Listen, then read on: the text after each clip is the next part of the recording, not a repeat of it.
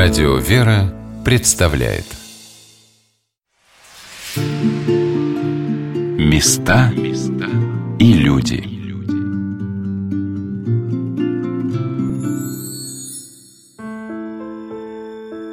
Сегодня на волнах радио «Вера» мы рассказываем о Богоявленском женском монастыре в городе Угличе.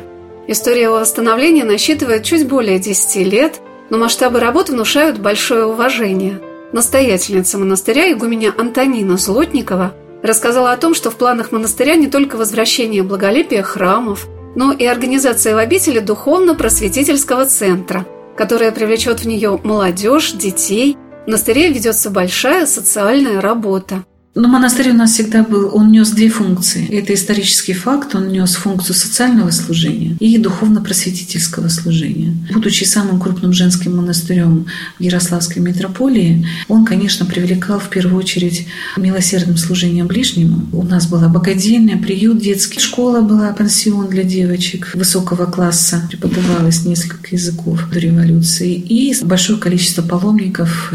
У нас была своя хлебопекарня, углич снабжала хлеб хлебом хлебзавод имел монастырь. Просфорки Артас выпекались на Ярославскую метрополию на монастыре. И не знаем, сможем ли мы возродить уже в наше время такое же благолепие монастыря в плане золотошвейного дела, в плане вот этого вот хлебобулочного производства. Но планов у нас как бы не планы, а чаяние, что мы возродим, кроме социального служения, которое мы уже возродили, и при монастыре действует Центр милосердия блага, под нашим окормлением более трех тысяч человек находится. Углического района, которые малоимущие, которые из неполных семей, многодетные семьи, которые вот социально нуждаются в поддержке монастыря. А также мы окормляем детский дом, центр «Радуга», такой вот как бы социальный центр. И также у нас есть связи с пенсионерами, с центром, с домом престарелых. Мы с ними тоже как бы общаемся, как-то вот так их окормляем. Поэтому социальное служение у нас, милостью Божией, уже налажено, а духовного просветительства просветительского служения, мы сейчас к нему стремимся.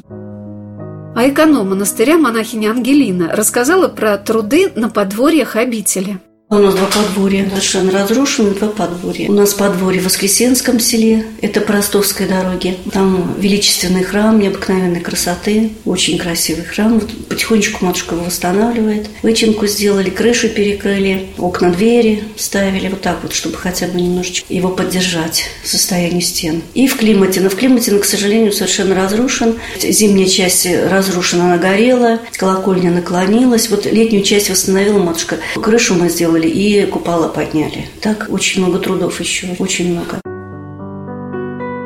Как удивительно, что в наши дни восстановление многих обителей ложится на хрупкие плечи монахинь, которые, по словам их самих, с большим энтузиазмом принимаются за внешне, казалось бы, непосильные труды. Мать Ангелина имеет строительную специальность и с радостью помогает игумене Антонине в делах по возрождению многих монастырских построек – так Федоровскому собору была вновь пристроена разрушенная в советские годы колокольня. А по словам самого главного специалиста по краеведению Углича Виктора Ивановича Ирохина, вертикали углических храмов воспевал даже Александр Дюма.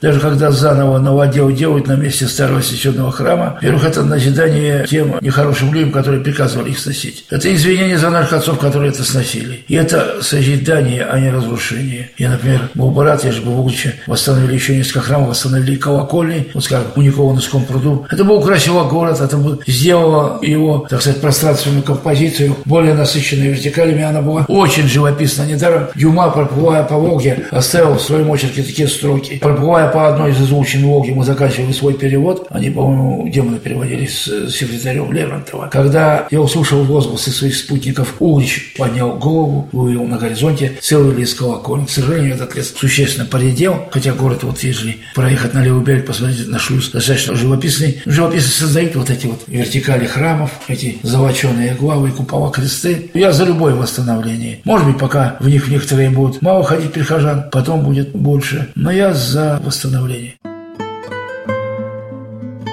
Углич – несравненно поэтичный город. Ольга Бергольц написала очерк Углич о своем детстве в родном городе.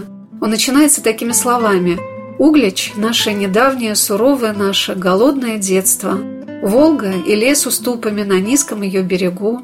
Школа наша, пятая, советская, только что переехала в монастырь. Монастырь был девичий. Синий купол главного храма, очень толстый, звездный круглый, виднелся в самом конце Крестовоздвиженской улицы. Казалось бы, прошло не так много времени, всего лишь сто лет. Крестовоздвиженская улица, правда, давно уже названа Октябрьской. Но современные монахини, по их словам, очень отличаются от тех насельниц, которые подвязались в обители в прошлые века.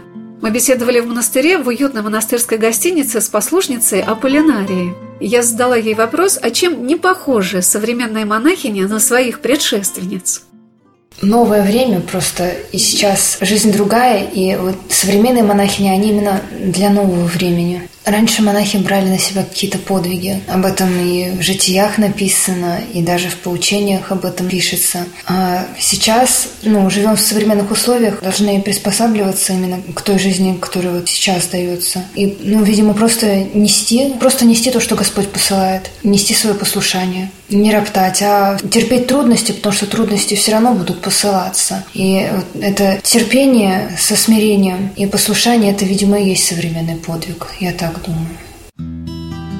Я спросила послушницу Аполлинарию, а как для нее раскрывается такая загадочная добродетель, как смирение? Труднее всего, конечно, смиряться. Ну, каждый вот по-разному понимает это слово «смиряться». Всегда мне интересна грань между дерзновением и смирением. Ведь Господь и то, и то принял.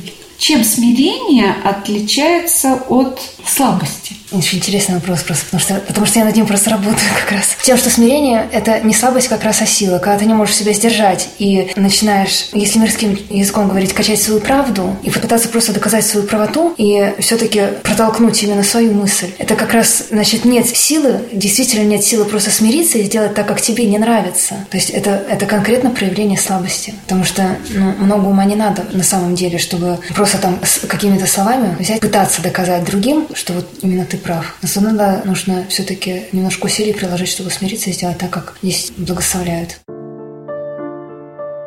Зачем современному человеку совершать паломничество в русские монастыри?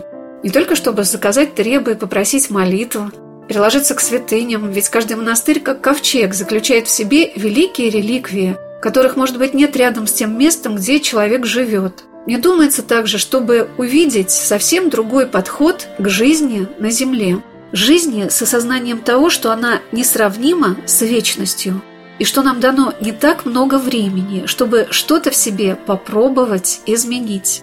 И монахи, и монахини являются для нас примером этого правильного, искреннего отношения к Богу и к людям. В Богоявленском монастыре, по словам матушки Игумени Антонины, собрались прекрасные сестры. Так было и в дореволюционной обители. Так что традиции монастыря возрождаются – это связано еще и с тем, что сама Пресвятая Богородица в образе Федоровской иконы Божией Матери привлекает в обитель своих сестер и паломников, чтобы почувствовать, как благодать Божия незримо касается твоего сердца. Самый древний храм монастыря расположен на месте, которое называли местом Иоанна Милостивого. Когда попадаешь в эту церковь, как-то особенно ощущается, что это один из древнейших монастырей на Руси. Ну вот мы сейчас находимся у Смоленского храма Божьей Матери. Но опять-таки здесь был первый построен храм деревянный на этом месте. И это место называлось «Земля Иоанна Милостивого», патриарха Александрийского. А этот патриарх, был, и этот святой Иоанн Милостивый, был особо почитаемым святым нашего монастыря. Почему, трудно сказать. Но, тем не менее, вот еще в те, те давние далекие времена он всегда вот был особо почитаемым святым. И одним из пределов двух маленьких храмов, которые находились на старом месте монастыря, был предел Иоанна Милостивого. И вот э, Господа никогда ничего не случилось, случайным. И вот первый храм, который был построен на этом месте, это вот на этом месте деревянный храм в 1661 году. С этих слов монахиня Христина начинает свою экскурсию по Богоявленскому монастырю, на которую, я надеюсь, даже если вы когда-то бывали в Угличе, вам захочется попасть, чтобы войти под своды старинной Смоленской церкви, увидеть обновляющиеся фрески Федоровского собора – и помолиться при чудотворной Федоровской Угличской иконой Божьей Матери, чтобы приложиться к частицам мощей и побывать на службе в Богоявленском соборе, потому что это уже совсем новая страница в истории города Углича и Богоявленского женского монастыря. И кем бы вы ни были, туристом или паломником, вас здесь будут очень ждать. Мы надеемся, что какие-то более духовно чуткие туристы и глубоко верующие люди, когда посещают наш монастырь, они, конечно, сталкиваются с величием монастыря и с величием России, не прикасаются к этому. Я думаю, что пройти мимо невозможно, ведь исторически до революции наш монастырь имел такую же территорию, как территория Троицы Сергиевой Лавры. Огромный перекресток, центральная часть во всем городе Угличи занимала.